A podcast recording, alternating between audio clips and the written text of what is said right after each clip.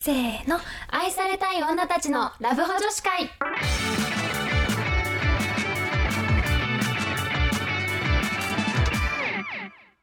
こんばんはこんばんは、はるです夏です。さて今回はお便りがいただいてます。あおおお便りをいただいてい ます。お便りそうがなってん言でっちゃった。すなんとね今回ですね結構短文です。はいお二人の外見が気になり ます。確かにね、うん絶声しかね出してないかそらうねラジオでは絶対にわからないところ。そうですうね、んなんか私前までツイッターにあの春私の個人アカがあるんですよ、でそこに顔を隠してなんか雰囲気とか載せてたりしたんですけど、なんか最近ちょっとなんか恥ずかしいなと思って 消しちゃったからうん確かにもう何にもないですね情報何にがもないのね情報がね。なっちゃんなんてねあれですからミスコン出てますからねいやいやでも、ねでもねうん、でも結構お顔が出る系もやってるしね。そうねそうたまにモデルをねね、 したりもしてますがまあでもまあ2人とも一応ね結構外見には気を使ってうん、いる方かなっていう感じですねそうだね。はいはいはいそうだねうんそうそうねなんかそうだね確か特になんか別に誰々にめっちゃ似てるとかはないけど、うんそうねなんかすごいちゃんとい気使った上での、うんなんだろう綺麗さというか清潔さをね、お互い保ててるって感じだよね。それはあるねうん、私なんか私たちは多分高校生まで結構勉強とか、うんそっちを頑張ってきた、うんなんか行事とか勉強とかそういうのそうだ頑ね張ってきてて、大学でよりなんかより美容を頑張ろうって思ったからそそう大学で垢抜けた。れもあると思うねあマジで大学デビューしたと思う私。あ本えでももともと高校時代はうんもうから、あのだからあのコンタクトつけてなかったか当らそ、っかそっかそっでもかう視力めちゃめちゃ弱い弱いから。あのめちゃめちゃ分厚い眼鏡つけてたからそうだったんだ分厚い0.03みたいなもうだらから大学だって一回もつけてないんだけどなんならもう捨てちゃったも んめっちゃうんってくらいなんだけどだからもう目がめっちゃちっちゃくなっちゃうじゃん眼うんう鏡んって、っうんうんていうのがあってあの本当にいろんな人に大学デビューしたねみたいなじゃあ可愛くなったねみたいなそう感じなんだそうだから大学からなんならメイクとかもちゃんと始めてって感そじれだかはわからるそう本当うんうにんだから大学の1年生の時とかは、うんうんうん、ななんだろうほぼすっぴんだったもんるほちょっどとねなんかなんで眉毛やるんだろうと思いながら眉毛やってみたいななんでやるんだろうと思いながらアイシャドウ塗ってみたいなリッパー塗っとこうみたいな、感じだったけど、ど、もう今はもう全ての工程が必要になったから あー大人になったなって思うよねそこはそうだね確かにあと高校まで私の高校もメイク禁止だったからうんメイクできなかったから、結構ね大学の時にメイクってどうやってやるんだっていうところから始まったようんねそそううそうそうそうそうちょっとね色付きリップとかは高校の時もね塗ねったりしてたあったけけどだから下地とファンデーションの違い何み たいなとこから始まってたから、ね結構私たちもねうんいろいろ知識をね増やして垢抜けてね綺麗になれるように努力し続けてるって感じだそようねだねそうそうそう頑張った美容につそうだねいてみたい美容になついてとか感じかな今そうあと数ヶ月すると夏が来ると思うんですけど、うんちょっと早いかもしれないんですけど準備って早い方がいいのでそうそうそうそうあの夏に向けてできる美容っていうので、うんちょっと紹介していきたいなと思っていて、うんうんで今回、えっとなっちゃんが、えっとダイエット系うんについてなんかやっぱり体出すので、出しますからね そう一番の整形と言われるくらいのそのうんダイエットについて説明してもらって、はい私は結構美容施術とか、うんうんなんかそっち系をお話ししたいなと思います。お願いします。はいじゃあお願いしますこれはもう私学びたいんだよね、春にだか ら。いやいやそう。でうもんダイエット系で言うと、やっぱり出すから、なんか体重とかよりも、やっぱ鍛える方があーなるほ大ど事だなと思ってて。うんうんだからなんかやっぱタンパク質とか、だから本当に食事制限っていうか、食事管理がめっちゃ大事だなと思ってる。そうなんだやっぱ食事なんだね、やっぱで、ね意外と炭水化物を食べない方がいいって言うけど炭水化物を食べないとなんかその体のエネルギーになる元がなくなっちゃうから、うんそうあのあんまり意味がなくなっちゃうから糖質よりも脂質を気にした方がいいいんだよね食事はだから全然炭水化物は食べてもらって大丈夫でそう脂質とかちょっと気にしてもらえるといいかなと思っててあとはやっぱあのタンパク質ああやっぱ取りったそう方だがよいいって言ねわれると思うんだけど大体体重の1から1.5倍うんうんうんでも忙しあの本当にしっかり絞りたいって時は2倍ぐらい食べるといいからまあ大体女性だったら 50g ぐらいうんうんうん取るといいんだけど1食で 50g って結構しんどいからやっぱ3食に分けて食べたりとかプロテイン飲んだりとかすると、あだからプロテイン飲むんだねそうそうそうやっぱプロテイン飲むだけで全然もうそれだけで飲むだけで 5g とか取れたりするし、うんそうめっちゃ取れるんだよね最近結構ね美味しい味とかもあるもんねそうなんかミルクティーとかさそういそちうごココアとチかョコねレートとかいろいろあるからいろいろ試してみてほしい本当にあとあのなんだろうわざわざめっちゃ筋トレ頑張りたいってタイプじゃなくてそのうんうん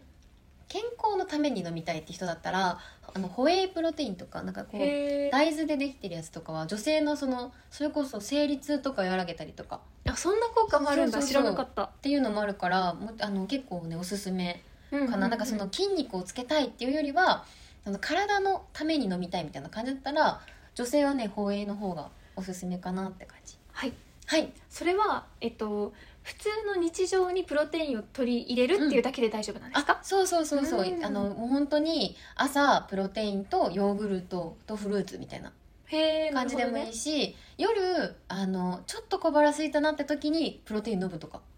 ででもよくてだからちょとっとおやつ感覚で飲むとかでもあの全然 OK だったりしますそれは普段おやつ食べているところをプロテインに変えるっていう意味なのか、あそうそうそう置き換えた方があいい置きか換なえた方がいいんだじゃあそう何もないところにプラスアルファでプロテインを持ってくるというよりかは、うん、何かをプロテインに変えるって感じか変えるって感じの方があの、まあ、そのやっぱダイエットっていう意味だとそのちょちょっと体体重をね減らしたいとかって意図があればあの置き換えた方がよくて、うんうんうん筋肉をしをきあのしっかりつけたいみたいな筋トレもやりますっていう人だったら、あの置き換える必要なくて本当にプロテインを取り入れるほうほうほ今うほうの食生活を取り入れるっていうだけで全然いいかなって思います。なるほどなるほどそう私はねプロテインおすすめかなうんあとなんかいろいろ他にも BCA とかいろいろな飲み物もあるけどまずはプロテインを取り入れてみてもらえればいいんじゃないかなと思いますあとはもうあの夜ストレッチして朝やっぱ筋トレああの筋トレかそうヒットっていう HIT HIIT っていうヒットっていうあの筋トレとなんだろう有酸素と筋トレを合体したみたいなものがあって本当に心拍数をしっかり上げるっていう運動これもう家でもできるし YouTube にたくさん載ってるから動画があーじゃあ試して YouTube だけでできるんだねできるできるもうこれはお家で簡単にできるやつでこれが何かっていうと朝しっかり体を動かしてあのなんだろう心拍数をしっかり上げることによってなんかアフターバーン効果っていうのがあって、うんうんなんかそれが何かっていうとあのなんだろう体を温めることによってあのなんだろう消費カロリーみたいな高くなるようになっててへえそうだからあのもう何もしなその後何もしなくても勝手にあのカロリーが消費してくれるというああかなるほどね体が燃え続けてくれてるから勝手になんかあの筋肉が動いて脂肪を燃焼してくれるっていう効果があってだからなんか本当に5分とか8分とか10分とかであそんな感じでいいんそうだそんなぐらいでできちゃうものになってるからそうちょっとなんか毎朝ちょっと最初の朝起きて10分ぐらいちょっと試してみてもらえるとへえいいかなと思う、本当にちょっとずつ体が絞られていくというか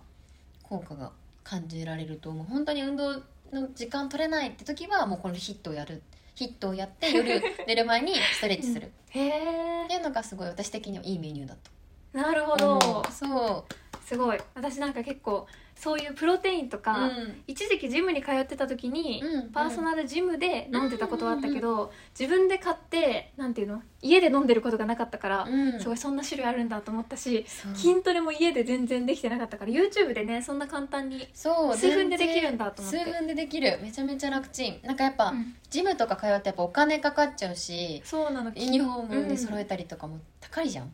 なんかだからてっきり機材がないとやりづらいイメージだったけどね、あー割とそうだよねなくても簡単にできるならねね、そう逆に機材を使うの本当筋トレ筋肉をつけたいっていう場合であそうなん意だ外と脂肪なんだろう脂肪を筋肉に変えたいとかのレベルはいはいはだい、ったら自分の重さだけでこと足りるらしくて人人ってそうそうそうだから本当ストレッチマッサージ家でできる筋トレで全然問題なくできるのでぜひ試してみてほしいなと思います。わかりました、はいちょっとそこら辺私そこら辺ちょっと弱いのでね、 頑張りたいと思思いましたはいはい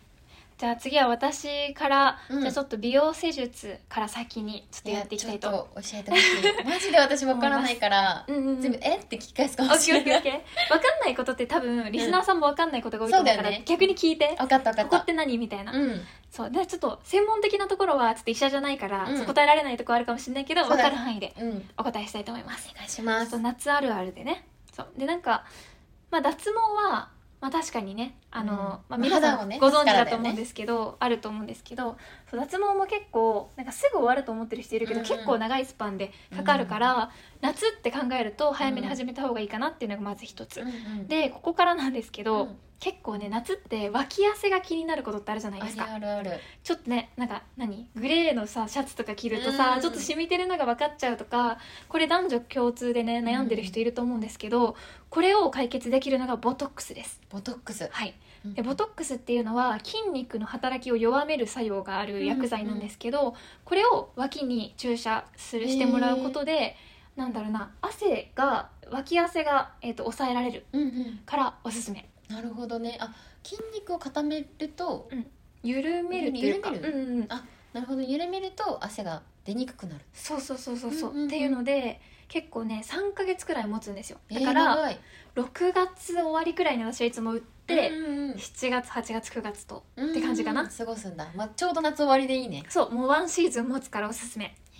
えそうっていうのが脇ボトックスで、このボボトックス関連でいうともう一つおすすめがうん、肩ボトックス肩ねそうでこれは結構水着とか着た時に、うんうんなんかあるんですけど肩ってなんだろうあの張ってるっていうかここにここの肩の筋肉が、あの活性化しすぎてるとうんこう首から肩がなんて言うんだろうなつながりかけるわそうるだねなんかこうちょっともっこりしちゃそううともっこ首のりしちゃう付け付け根根ががねもっそうこりしてるみたいなとこだよねそうそこをそこに肩ボトックスを打ってもらうと、んえっとね、まず一つが肩こりが解消されるっていうのが一つと、うんうんうんうんもう一つが首が長く見えるここがこうああーいいねのなんていうのもっこりしてるところがへこむのうで、ん首が長く見えるで首が長く見えると小顔に見えるんですよあーなるほそうっどていうのがあって結構なんか、なんだろう花嫁さんがはいはいあの結婚式前に打ったりとかでに人気になってて、だからら夏特にね肩出したりとかするででししょょそういう時に結構こうおすすめそうそうそうで結構ね肩こり用とその首を長く見せる小顔用とで打ち方がちょっと違うみたいだから、クリニックにあの小顔に見せたいんですとか首長く見せたいですっていうことは言った方がいいと思うあそうなんだうん違うんだちょっとね筋肉が違うらしいえーので知らなかったはい言ってみてください、はいあとはじゃあねえっと細く見せる系で言うと、うんうんえークールスカルプティングクールスカルプティングっていうのがありますはいでこれはアプリケーターっていう機械うをん装着してうん40分ゴローンとして、うんうんしたらなくなるっていう話なんですけどな何が脂肪が脂肪が脂肪がなくなっちゃうの脂肪が約20%なええくなるって言われてて、すごいどういうものかというと、うんその機械を、うんその例えばお腹、うんお肉のあるところに装着します、うんそうすると吸引されるんですね、うんうん脂肪の部分キューってこう吸われるのその機械に、はいはいでその吸われた部分がなんかすごく冷たくなってくるのはいうんうんうんで時間が経つともう感覚なくなってくるから分かんなくなってくるんだけど、それでその、えー、と脂肪たちを凍らせてるのねその時間に、でアプリケーターを外してマッサージをするのね、うんそうすると,、えー、と脂肪が固まって3ヶ月かけてその脂肪が尿として排出されていくの、あ老廃物になって流そうれてくれるんそうそうだへえだから最すごい近こう山手線とかのうんうんところに脂肪はトイレに流す時代っていう広告があるんだけど、はいはいはいはいそれってこれでなんかこうそう脂肪を冷凍してこうか、うんうんあの冷たくしてうんそれを流していくっていう形で、へえすごいなんかねすぐはなくならないのね、うんうん3ヶ月くらいかけてゆっくりだから忘れた頃に「あれ?」み細くたないっなた遅くなったみってなるたいなうんうんうんから、結構ねこれはおすすめへえすごい私も一度お腹かな、うんをやったことあるんだけどお腹にやった時になんかさちょっとさなんかちょっとプニッとしちゃったなっていうところうがんうん綺麗になった、えーすごいだからつまめるみたいな時はやったら結構効果が分かりやすいと思う、うんうんうんうんなんかポイントとしては柔らかい脂肪によく効く機械なので、うんうんうんだからなんだろう二の腕とかだとうんあの二の腕が柔らかい人は結構いいけど、うんうん結構筋肉の人とかはあんまり意味がないあーなるほどねちょっと固めの人いるじゃない、いるね筋肉であの二の腕が張ってる人とかはあんまり意味がなかったりとか確にうんふくらはぎとかは硬いじゃん脂肪が、うんうんだから取れにくいでも確か太にももとかバナナロールって言ってお尻の下うんうんのところとかは結構柔らかいお肉だから、うんうんあのやると結構効果が出ます、へえ面白いそうそうそうで結構ね脂肪系でいうと、脂肪溶解注射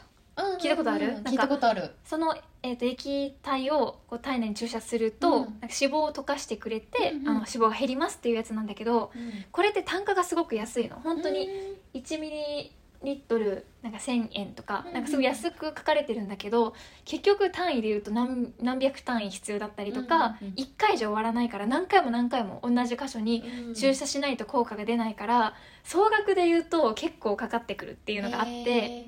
なおかついろんな種類があるんだけど結構副作用で1回ダウンタイムでバンって腫れたりとかーあーそういうなん時だが結構あるから、うん私はいろいろ試したけど死亡溶解注射はあんまりおすすめしてないなるほどねコスパ的に見ても悪いんだ、そう、うそんな気がします、うんうんで続いてえっ、と例えば小顔にしたい場合ねうん小顔にしたい場合でしかもダウンタイムはあんまり取れませんうんあお休みとかできませんでちょっと若干たるんできたわ20代後半になってきてとか、30代40代になってきてっていう時におすすめなんですけど、うんうんハイフハイフね聞いたこと聞あいるたことあるでしょ今までは結構なんて言うんだろうなたるみに直接効く治療うっんうてんそんなになかったんだけど、ハイフっていうなんていうのお肉ってさうん焼くとさ、キュッて縮まるじゃん縮まるあんな感じのイメージなんだけど、うんなんか熱を与えることでうんたるんでるところをキュッと引き締めるっていう効果があるうんうんレーザーみたいな感じかななんか脱毛の痛みに近いあーなるほどねようなものを、うんえっと、があるのね。うんでこのハイフとかをすると結構顔がちょっとたるんできたなっていうのがクイッて上がって、うんうんあの小顔になったりするのでおすすめおお嬉しいねそれはあとは「うっ」てさ歯を噛んだ時、なんていうのうっなんていうの歯を噛みしめた時うんに、ここあの頬の顎とうんう頬ん頬っていうのところが筋肉が出てくるの分かるうんうん歯をクッてやったらここ筋肉がポコって出てくるじうゃんん、あるねこの筋肉があまりにも大きい人は、うんなんかそこで筋肉によって顔が大きく見えてしまっているって可能性があるのねうんうんだからこの歯を噛みしめた時に出てくる筋肉を、にボトックスさっき言った肩ボとかうんうん脇に打ってたそのボトックスを打つと、うんそこがあの筋肉が弱まっていって細くなるから顔がちっちゃくなるとか、へえそういうこともできますすごい何でもできるねボトックスそうなのだからいろんな効果があるからおすすめ、うんうんうんうんあとなんか眉毛眉間にさシワが寄っちゃうとか、あーここねうんおでこにシワができちゃう人とかは、うんおでことか眉間にボトックスを打つと、うんそのなんか怖い顔、うんここにこうシワが入っちゃう眉間にシワが入っちゃうとか、おでこにシワが入っちゃうっていうのを緩めることができるから結構優しい表情構になったりとかします、へえんかあれだね女性だけじゃなくてなんか男性もそうそうそうそう使えそうだねそうそうなのだから結構おでこにシワが入っちゃう人が結構多いと思うんだけど、うんそういうのはおすすめだし、そうだねそうそうそうあとうん口角うんとかに打つとこう口がよく上がるようになるへえこう笑顔がが作作りりややすすくくななるる時にそうそうそうんううん口角が上がりやすくなったりとか、うんいや結構ボトックスは私は好きな施術あでも全部三ヶ月ぐらいなのボトックスや大体3ヶ月なんだけど、うんうん3ヶ月を3回打つと、とだいぶ定着してくるもう使わなくなってそれが定着するっていうこともあるなるほどねそうそうそうそうそう、んっんんていう感じですはいであとは気になるのは二の腕うんとか出るじゃないですか気になると思うんですけど出ますね二の腕は、えークールスカルプティングか、うんハイフもできるんだけど私が一番効果があると思っているのは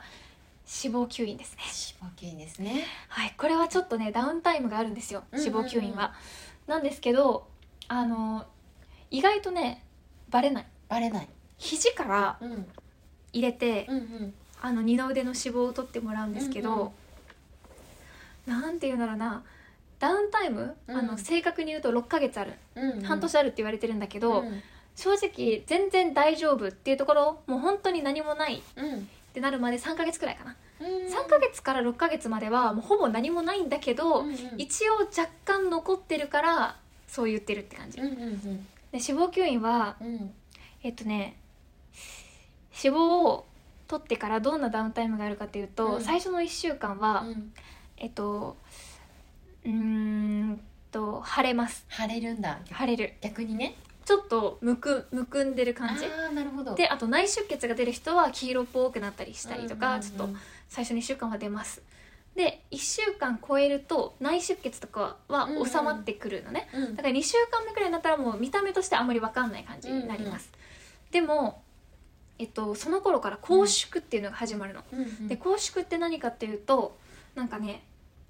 骨とうんうん脂肪と皮とあるじゃないですか、その脂肪の部分を吸引されて取られてしまっているので、うん隙間ができてるんですね、うんうんでその隙間を埋めるためになんか組織がくっつく動きをするの、うんそうするとなんか硬くなってくるのるだから二の腕がちょっと硬くなってくるのへえそうそうそうなんか人間の手じゃないっていう感じにな るそうそうそうすごいだしちょっと二の腕だと手が上げづらくなったり上までピンって上がらなくなったりとか、うんうんっていうことがあるんだけどだから髪の毛洗うのとか結構大変うわあなるほどねな状態になったりするんだけど、うん結構ねあのそうねお風呂でマッサージしたりとかして、公縮を取っていって公縮がもうほぼないなってなくなるまで2ヶ月から3ヶ月くらいうんうんって感じ、だからちょっとちょっとダウンタイムの説明長かったんだけどなんかちょっとダウンタイム取れるのであれば結構二の腕の脂肪吸引は目に見えてわかるし、確かにおすすめ夏めちゃめちゃ二の腕出したいっていう人はねそう確かにやった方がいいかもしれないそんな感じですかね。ううなんかもしなんかあの興味があったら結構ねお医者さん選びが大事なので、うんちょっと DM くれたら私のおすすめのお医者さんを紹介しますさすがですはい教えてくれます春がはいなんかね確かに傷口とか全然違うのよ、おお医者さんによってだから結構ねあといくらくらいですかとかそういうのも確か全部にお伝えするし、確かにうんさっき言ったボトックスとかも安いところとかうまい先生とか、結構あの詳しいので言ってください、はいこっそり問い合わせは春にお願いしますはい、あのお伝えします。価格帯としてはね、うーん、クールスカルプティングを安いところで一箇所三万四万円くらいかな。うんうんうんそうでもエリア数を増やしたりするからお腹とかだと広範囲だともうちょっとかかうるんそうだよって感ねじ。ボトックスは結構その時によるけど三万円から五万円くらい。うんうんうんそうって感じですかね。なる脂ほど肪吸引はうんうん四十万円くらい、三十万円から四十万円くらい。うんうんうん価格としてははいそんな感じです。 ありがとうございます じゃあ私はあの DM くれたあのおすすめのジムぐらいの教えられるかいいじゃななおいですすすか。めのジムとおすすめはいはのプロテインうんとおすすめの献立をお伝えしますあらいいじゃないですかまあなんかねツイートしてもいいしねなんかクそうだねリニック名とかはちょっと DM じゃないとちそょうっとだね言えないんですけどねうんあのおすすめのプロテインくらいならそうだいいんじゃないねですかおすすめのプ Twitter ロでテインとかおすすめの